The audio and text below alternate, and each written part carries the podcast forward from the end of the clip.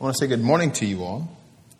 It is certainly a blessed opportunity to be standing before you, to be able to impart unto your hearing another portion of God's holy and divine writ. As we enter into a new month, we enter into a new, as our custom is, discussion or topic leaving the discussion of our giving of thanks or thanksgiving rather, but now entering into the discussion that we will conclude this year, if the Lord permit, pertaining to judgment. Pertaining to judgment.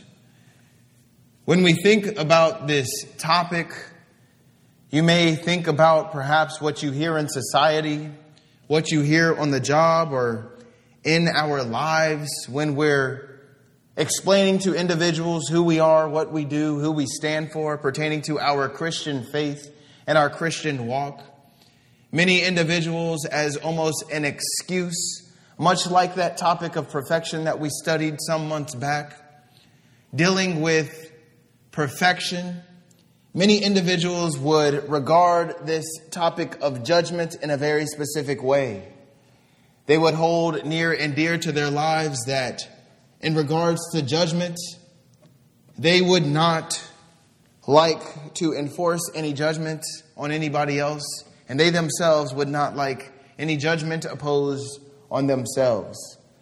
Perhaps along the line, they got this concept from even portions of segments of the Bible that are true not to say that just segments of the Bible are true, the Bible is true, but nevertheless, they might have gotten this concept or this theme from a portion of the Bible which they took and interpreted perhaps the wrong way.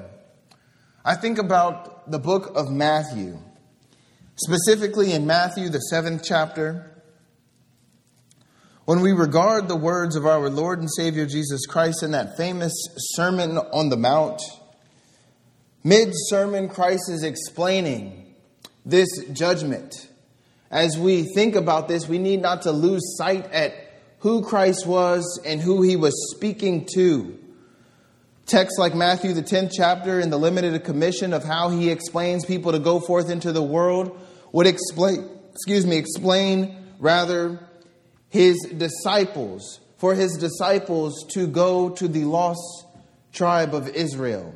How he is sent to the lost sheep of Israel. We've seen this in another context pertaining to when Jesus was speaking with a Canaanite woman.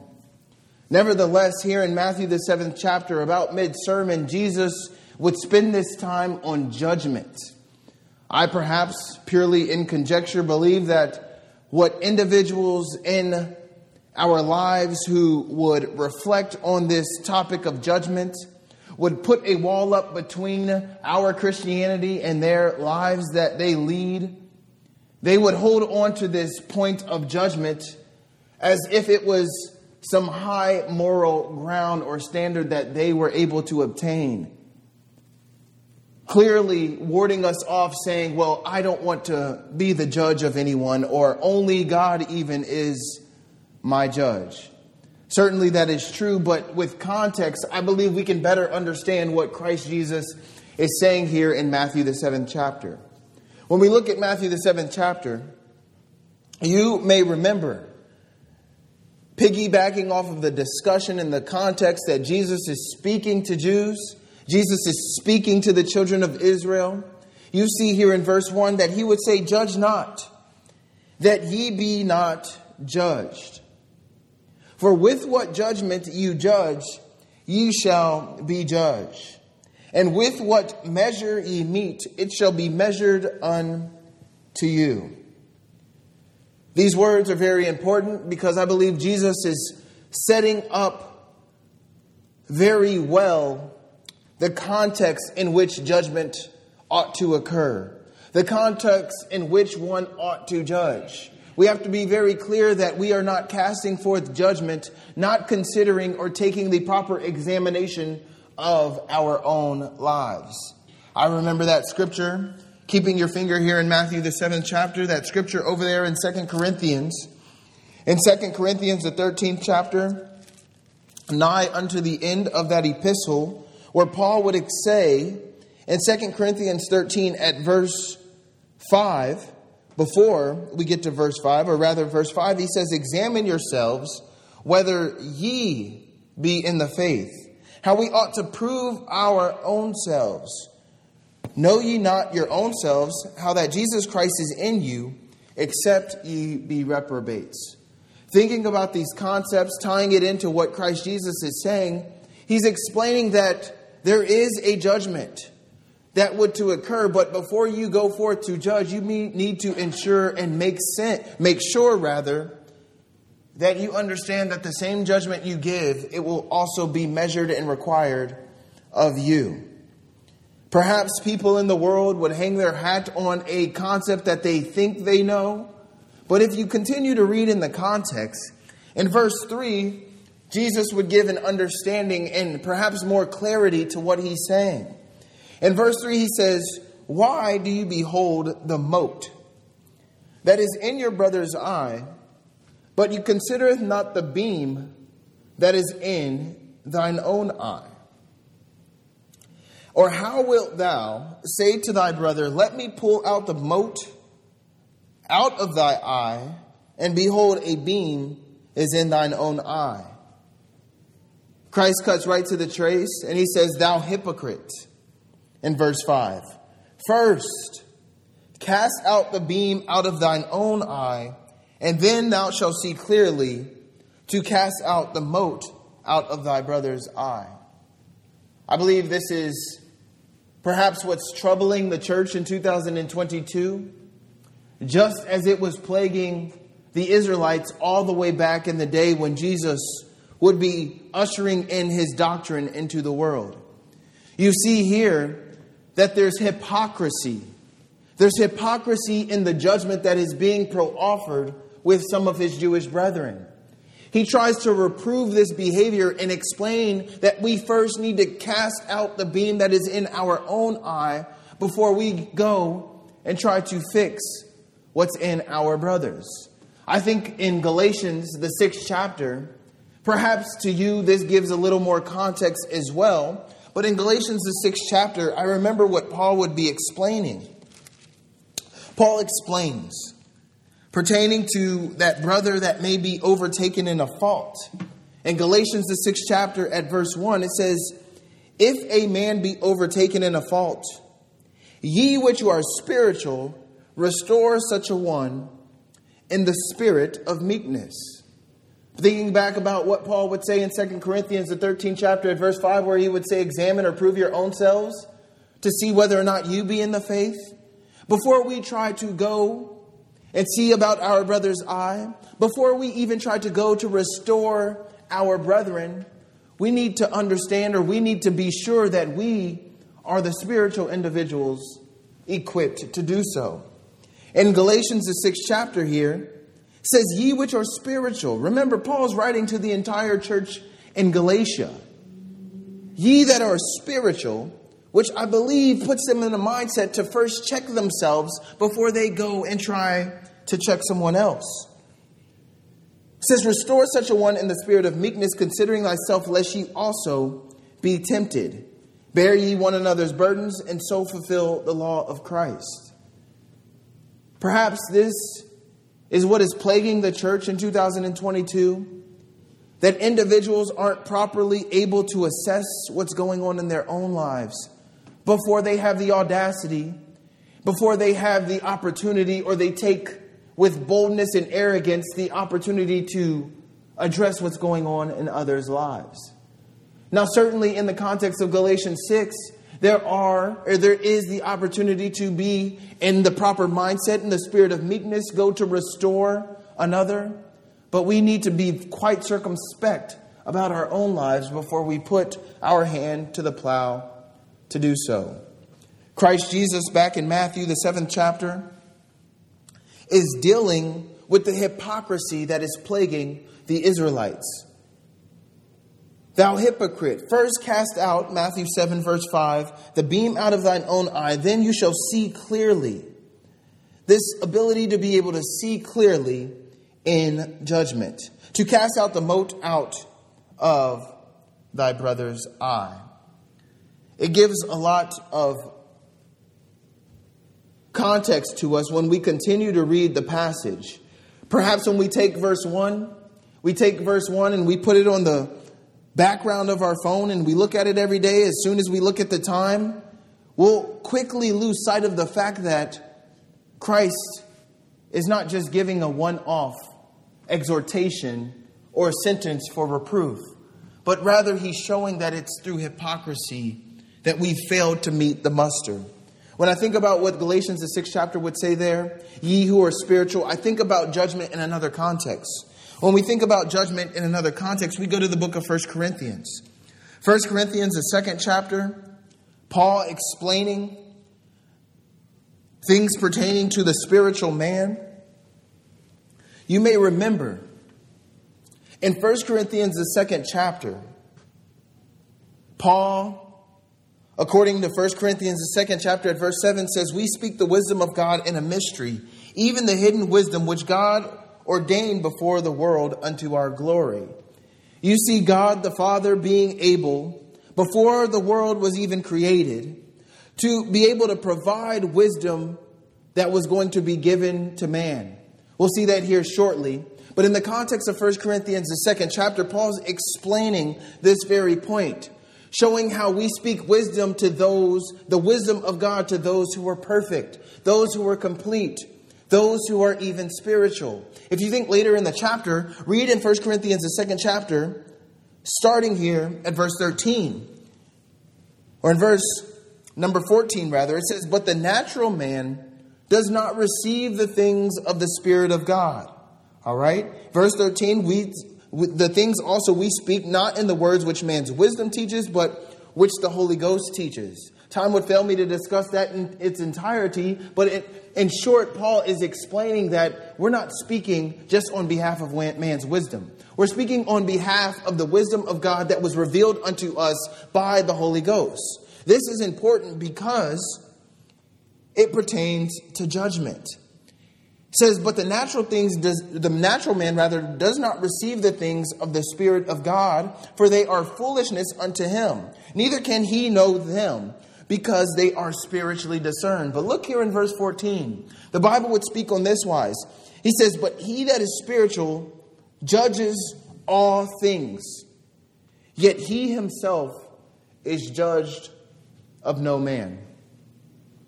When we take Matthew, the seventh chapter at verse 1, we take it as a standalone verse and forget the rest of the context, verses 2 through 5. Perhaps people can hasten to a conclusion that no man can judge me. What is not true that no man can judge you? The scripture would say in another place that judgment would first begin at the household of God. We will read that here just shortly. But nevertheless, when we read these scriptures and we put them together to be able to get a fuller understanding of the wisdom of God, we see that we need not to have the mindset of the natural man, but the spiritual man. Being able to spiritually discern all matters in our lives. According to Hebrews, the fifth chapter, Hebrews, the fifth chapter, we'll go there really quickly. Do not leave First Corinthians for too long. But in Hebrews, the fifth chapter, you may remember how we ought to exercise ourselves. In Hebrews, the fifth chapter, specifically at verse 14, it says, But the strong meat belongeth to them that are of full age, Hebrews 5.14, even those who by reason of use have their senses exercised to discern between good and evil. I think about what Paul is saying here in 1 Corinthians, the second chapter. It says, He that is spiritual, spiritual rather, judges all things. Not just some things, but all things. Yet, he explains that he himself is judge of no man. When we think about that, does that mean that there are going to be some men in this world that are going to be able to escape judgment? Well, we know that that is not the case. According to Hebrews, the ninth chapter, at verse 27, to death every man will come, but after that is the judgment. According to 2 Corinthians, the fifth chapter at verse 10, we must all appear before the judgment seat of Christ. But when we hone in on this verse, we understand what Paul is introducing. He's introducing, I believe, or reintroducing what Jesus was explaining to those Israelites in Matthew, the seventh chapter. You, spiritual individual, you yourself are judged of no man because you're spending so much time, according to 2 Corinthians, the 13th chapter, examining your own lives. You're consistently looking in the mirror. You're consistently looking in the Word of God to be able to order your steps according to the righteousness that is therein. It's so important where he would say, Yet he himself is judged of no man. Why is that the case? Because you're not giving any others the opportunity to be able to judge you because you're spending so much time looking into God's word to be able to figure out how you ought to live. That's so important because if we lean on our own understanding, as the proverbial writer would say, if we lean on our own system of what we think is right, if we lean on our own quote unquote righteousness, we can never meet the muster that God has for us. Going into our topic for the day, we're discussing the righteous judgment. It's the righteous judgment that is focused through what God has given us. I think all, about, all the way back at what the psalmist would say, what the psalmist would say all the way back in the ninth division of Psalm, if you would turn there with me. In the ninth division of Psalm, you may remember the words that are there. We'll read the first couple of verses. In the ninth division of Psalm, looking at verse 1, the Bible would say, I will praise thee, O Lord, with my whole heart. I will show forth all thy marvelous works. I will be glad and rejoice in thee, and I will sing praise unto thy name, O Most High. When my enemies are turned back, they shall fall and perish at thy presence. But look here at verse number four. The Bible would say, For thou hast maintained my right and my cause, and you sattest in the throne judging right. Discussing the righteous judgment of God, you would see that the psalmist David would even understand that God is sitting in his throne judging right. This is so important. When we want to be called children of God, when we seek to be a part of His church, when we seek to be a part of His kingdom, that can't come devoid of understanding the righteous judgment that God has. As we go a little bit further in the book of Psalms, going now to the 33rd division. You may remember what the Bible would say there. In Psalms 33, specifically at verse number 4, David would say, For the Lord or the word of the Lord is right. For the word of the Lord is right, and all his works are done in truth. He loveth righteousness and judgment. The earth is full of goodness of the Lord, or the goodness of the Lord. In verse 6, it says, By the word of the Lord were the heavens made, and all the hosts of them by the breath of his mouth. Simply by the word of the Lord, he created the world. By the word of the Lord, and by the breath of his mouth were all things made. But the beauty that we see pertaining to this same Lord who created all things, he loves righteousness and he loves judgment. In understanding who the Lord is and his character, understanding what the psalmist would even understand in verse 4 that the word of the Lord is right and all of his works are done in truth, we must conclude that not only is he righteous, but his judgment will also be righteous. So if we want to take upon the mindset to be able to judge all things according to 1 Corinthians, the second chapter, verses 14, if we want to be able to judge all things, be spiritually discerned so that we can escape the judgment of others, we must first understand who the Lord is and how his judgment is in the world. Understand that he loves righteousness and he loves judgment. This is what some of the individuals that Christ Jesus is discussing and explaining to in Matthew, the seventh chapter, are struggling with because they're doing this and they're judging others in hypocrisy, not taking into account their own lives. Christians, we cannot fall into that trap. Because I remember what the Philippians writer would explain in Philippians, the second chapter, specifically at verse number 12, how we have to work out our own soul salvation. If we want salvation of the soul, we must understand God's righteous judgment. We must understand what it is. We must understand how to apply it to our own lives. If we want not to be wrestled with all of the judgments of individuals at the job, perhaps in our families, perhaps friends and neighbors. We need to be so focused on the righteous judgment of God. If we continue to read and continue to understand this righteous judgment, understanding that Jesus was struggling with that in his day, I think about some of our studies that we've done in the recent past. Over there in the book of Romans, the second chapter, don't you remember Romans, the second chapter, where Paul, dealing with the hypocrisy of some of the Jews, dealing with the hypocrisy of some of the Israelites here in this context, you may remember what Paul would say in Romans, the second chapter, looking at verse 1. He would open up and say, Thou art inexcusable, O man, whosoever thou art that judges. For wherein you judge another, you condemn yourself. For you that judge does the same things. Here's this hypocrisy once again. If you get nothing else from this lesson, you need to understand that there is no hypocrisy in righteous judgment. That we need to be focused on the righteous judgment of God and we need to be able to apply it to our own lives. Thou art inexcusable, O man, whoever you are that judges, for wherein you judge another, you condemn yourself, for thou that judges does the same things. These things ought not to be so. In verse 2 it says, "But we are sure that the judgment of God is according to the truth against them which commit such things."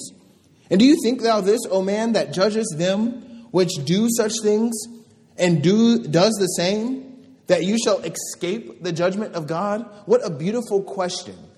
What a beautiful question. We need never to lose sight of this. If we perhaps get trapped up in wanting to judge one of our uh, brethren according to the faith or someone else and we have not yet properly dealt with our own lives, do you think that you're going to escape the judgment of God, is what Paul is asking? The answer should inevitably be no. Why? Because as we cited before, it's appointed once every man to die. After that, the judgment, the judgment to come to all souls. We all must appear before the judgment seat of Christ. Because of that, we will not escape the judgment of God.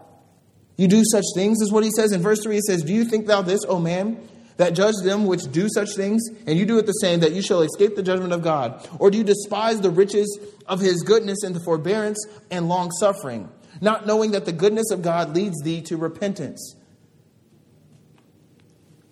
Paul's explaining that you have time Instead of focusing your time solely on judging others when your own lives are not yet correct, he's saying by doing this, you're despising the forbearance, the long suffering of God.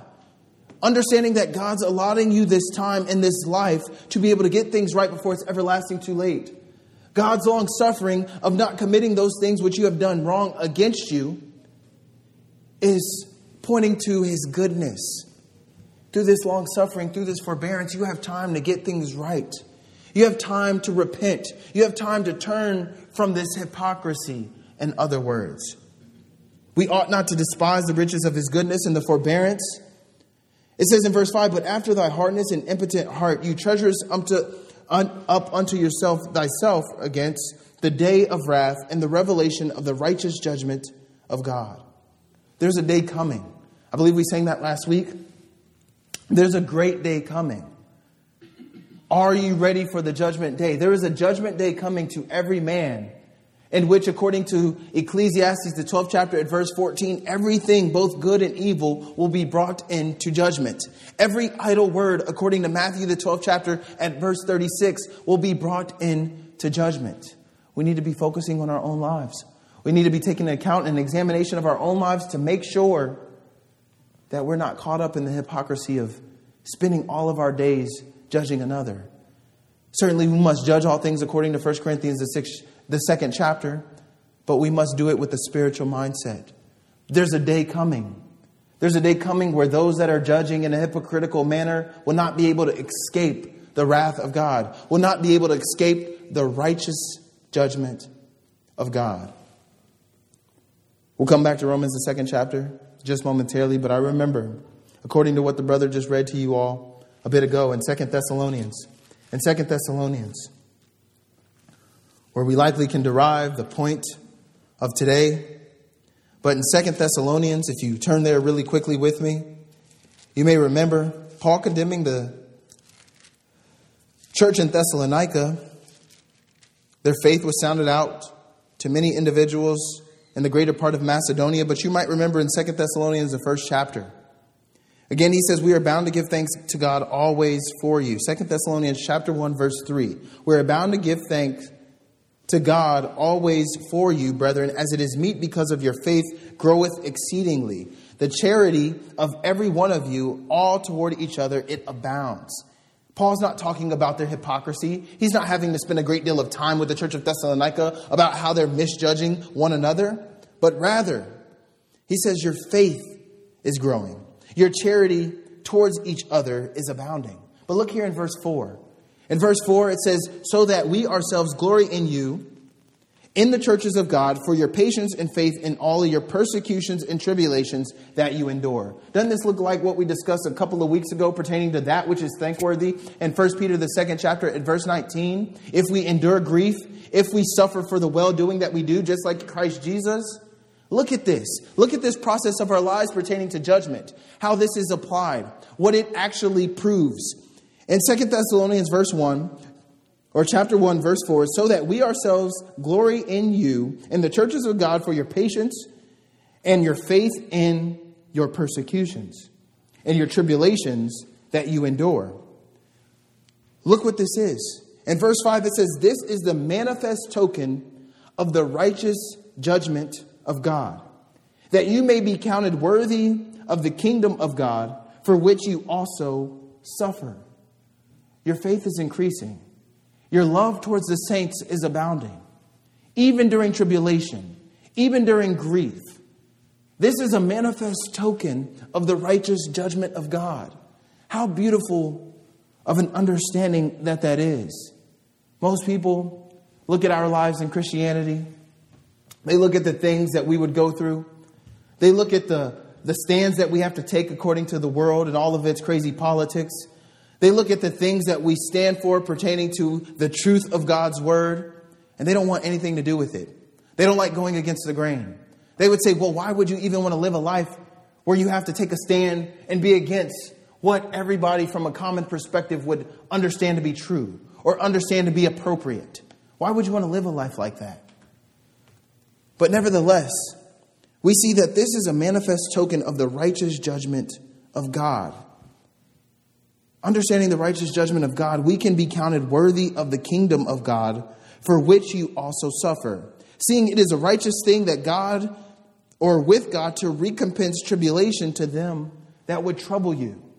Even those individuals who are opposing us, there's going to be righteous tribulation through God's judgment against them. Do you despise the goodness of God? Remember what Romans, the second chapter, would just say? Do you think you're going to escape the judgment of God? Not only those individuals who hypocritically misapply judgment, but those individuals who would just stand away from judgment altogether, not focusing on God's righteous judgment. It's a righteous thing, the Bible says in verse 6, that God would recompense tribulation to them that trouble you. To you who are troubled, rest with us when the Lord shall be revealed from heaven with his mighty angels in flaming fire, he's going to be taking vengeance on them that know not God and that obey not the gospel of our Lord Jesus Christ, who shall be punished with everlasting destruction from the presence of the Lord and from the glory of his power, when he shall come to be glorified in his saints and to be admired in all them that believe, because our testimony among you was believed in that day. Wherefore also we pray always for you that God, that our God would count you worthy of this calling. We're worthy of this calling. I remember what 2 Peter, the first chapter at verse 10, would say give diligence to make your calling and election sure. Remember, according to 2 Thessalonians, the second chapter, verses 14 and 15, we're called by the gospel of our Lord and Savior Jesus Christ. Nevertheless, God would count you worthy of this calling. This calling puts you in the kingdom of God. This calling, and because of the kingdom of God, you are worthy of this kingdom. And it's a manifest token of the righteous judgment of God that you may be counted worthy to suffer according to this kingdom that you stand for. In verse 11 again, wherefore we always pray for you that our God would count you worthy of this calling and fulfill all the good pleasure of his goodness and the work of faith with power, that the name of our Lord Jesus Christ may be glorified in you and you in him, according to the grace of our God and the Lord Jesus Christ. This is so important to be counted worthy of this calling, we must understand the righteous judgment of God. The righteous judgment of God that is laid out for us in His holy and divine writ. The righteous judgment of God that the psalmist would explain all those years ago when the Holy Ghost would speak by His mouth. That God does things in righteousness and truth. He loves righteousness and judgment. When we understand that, we take a new mindset when it comes to judgment. We first don't look outward, but we look inward, examining ourselves before we would even put the hat of spirituality on to try to get our brethren right. We must do it in the proper and holistic fashion that God had intended. It's a righteous judgment. Time would fail me to discuss how he commits that judgment. Perhaps this evening to his son, we'll discuss. But sticking to the point, this righteous judgment that we must understand. Going really quickly back to Romans, the second chapter, and the lesson will be yours. I'm going really quickly back to Romans, the second chapter. Remember, do you think, oh man, according to Romans, the second chapter, verse 3, you that judges them which do such things and does the same, that you shall escape the judgment of God? The inevitable answer is no. Or do you despise the riches of his goodness and the forbearance and the long suffering, not knowing that the goodness of God leads to repentance? But after thy hardness and impotent heart, you treasures up unto yourself wrath against the day of wrath and revelation of the righteous judgment of God. There is a day that's coming, and in that day, the righteous revelation of God is going to come forth. It's going to come forth through his Son. Again, we must all appear before the judgment seat of, his, of Christ. It says there in verse 6 who will render to every man according to his deeds. To them who by patient continuance in well doing seek for glory and honor and immortality, those who seek eternal life, but unto them that are contentious and do not obey the truth, that obey unrighteousness, there's indignation and wrath. He says there's tribulation and anguish upon every soul of man that does evil, of the Jew first and also of the Gentile, but there's glory, honor, peace to every man who worketh good to the Jew first and also to the Gentile. For there's no respect of persons with God. What beauty is to understand that whether Jew or Gentile, we can truly understand the righteous judgment of God. The righteous judgment of God that was going to be sent into this world. I think about another point, another point specifically about Psalm, the ninth chapter, verse 8, how Again, he shall judge the world in righteousness. He shall minister judgment to the people in uprightness. If we continue to read, right, he sat in his throne. He sat in his throne according to Psalm, the ninth division, at verse 4, judging right. But then, you see in Psalm, the ninth chapter, at verse 7, it says, But the Lord shall endure forever. He that hath prepared his throne for judgment. He shall judge the world in righteousness. He shall minister judgment to the people in uprightness. That judgment has been given to the Son, Christ Jesus, who is that faithful servant coming into this world. The Word of God putting on flesh to go about doing good. The Word of God that was put into this world to die for our sins. Through his righteous life that he led, through obedience unto his Father, through the Spirit of holiness, after his resurrection from the dead, Of course, he died that cruel and agonizing death on Calvary's cross where he shed his blood for us. Through that blood, we have remission of sins. Through that blood, we have forgiveness of all things that we've done wrong. Through that blood, we can understand redemption. Through that blood, we understand righteousness. We are justified that by that blood, according to Romans, the fifth chapter, at verse number nine. But he shed his blood, buried in a borrowed tomb. The third day he arose, that after the spirit of holiness and the resurrection of the dead, he was declared to be the Son of God. According to John, the fifth chapter, at verse 22, God has committed his righteous judgment to his Son. Why? Because his Son was faithful. His son, as a humble and obedient servant, made himself of no reputation, according to Philippians, the second chapter, verses 5 through 8, and he humbled himself to death. Taking on the form of the servant, he humbled himself unto death, even the death of the cross. That was an agonizing death. But that's an agonizing death that we don't have to go through. We simply, according to our minds, have to be crucified with Christ. Just as Paul says in Galatians, the second chapter, at verse 20, that old man of sin we put to death, as we are buried with him in baptism.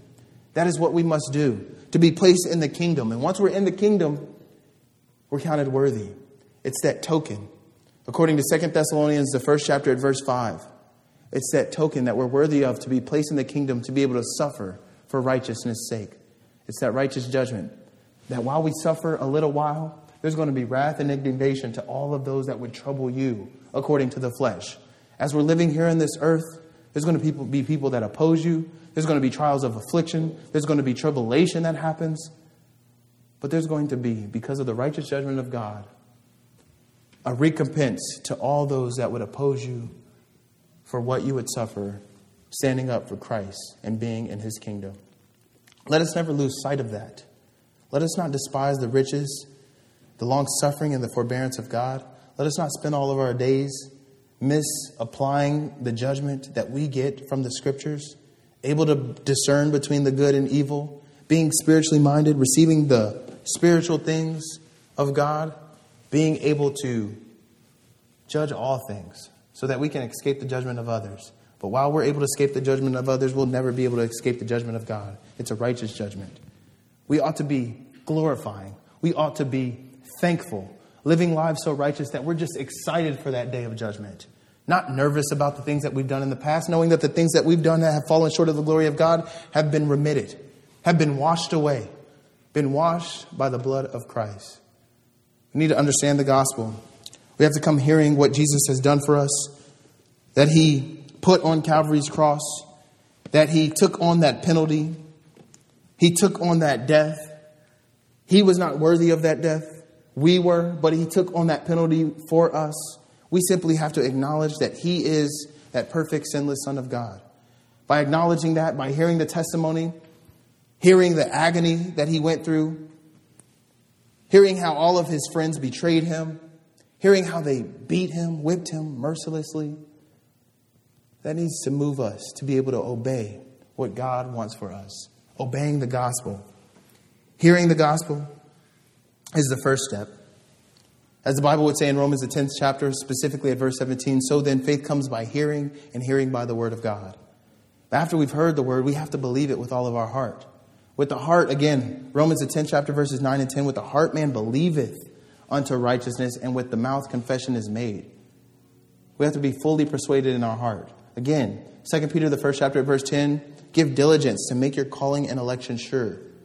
Our calling is in the gospel of Christ Jesus. We have to hear it, we have to believe it with all our heart, just as those Gentiles by Peter's mouth, according to Acts 15 chapter, Cornelius' household in verse 7, they heard the word of the gospel and they believed it. Not only did they believe it, but according to Mark the 16th chapter at verse 16, they were baptized. He that believeth and is baptized shall be saved. After we've heard it, after we've believed it, we come confessing. With the mouth, confession is made, right? We come confessing that Jesus Christ is Lord. We come confessing that He is the Son of God. We have that mindset of repentance as well. Not just the mindset, but we bring forth fruits, meet for repentance. The Bible would say in Luke, the 13th chapter, at verse number 5, except you repent, you shall all likewise perish. Not being so focused on the things that we did in the past, crucifying that old man to walk in the newness of life. That's what we're talking about in Romans, 6 chapter. In Romans, the 6th chapter, in our Bible study, it's in your bulletins as well. You can either be servants of unrighteousness and sin, or you can be servants of righteousness. The wages of sin is death, according to Romans, the sixth chapter, verse 23. But it's the gift of God that brings forth eternal life. We need to know who we serve. We serve a righteous God. And because we serve a righteous God, we can be focused just as his son was through our obedience and righteousness. We need to repent of those things that were time before, that were past. The Bible would say in Acts, the third chapter, at verse 19, repent and be converted. We ought to repent and be converted. Just as John was explaining in Luke, the third chapter, at verse 8, you have to bring forth fruit, meet for repentance. I remember that discussion in Romans, the sixth chapter, at verse 21, when Paul was talking about that old man that was supposed to be crucified, buried with Christ in his death, buried in our baptism into Christ, what fruit did you have in those things? That you were now you should be ashamed of those things. Romans the sixth chapter at verse 21. There was no fruit in those things. But now our fruit is now unto righteousness and holiness in Christ Jesus. This repentance point is so important. Hear the gospel, believe it, come confessing that Jesus Christ is, is Lord. You repent of your sins. Why? No longer serving sin, but we're bringing forth our fruit unto righteousness and holiness. Being servants of righteousness. Those that have been dead to sin, you're now freed from it. Those that are serving righteousness, you're now freed from sin. We can be freed from sin through our obedience to the gospel, being baptized into Christ Jesus. Now we're talking about baptism. Of course, in Romans, the sixth chapter, at verse 3, we're baptized into his death, just as you've been planted with him you shall be planted also to walk with him in the newness of life through the resurrection. Go down in the watery grave of baptism, a sinner, you come up a Christian. And if you be risen with Christ, according to Colossians, the third chapter, verses 1 through 3, your affections are now focused on him. Your affections are now focused on the things that are above.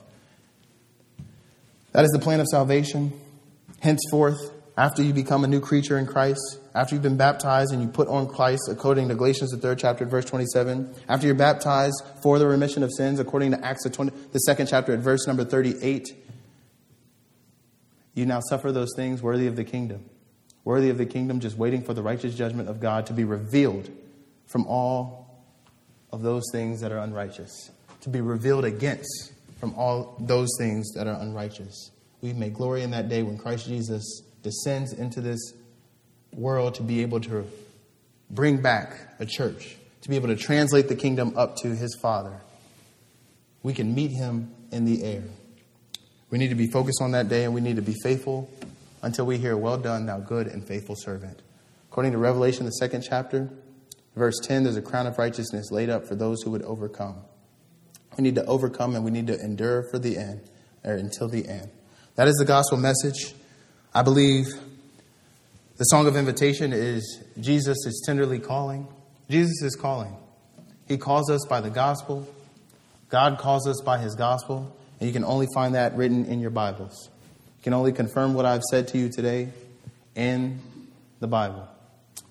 Let us consider that as we together stand and sing a song of the Savior's invitation.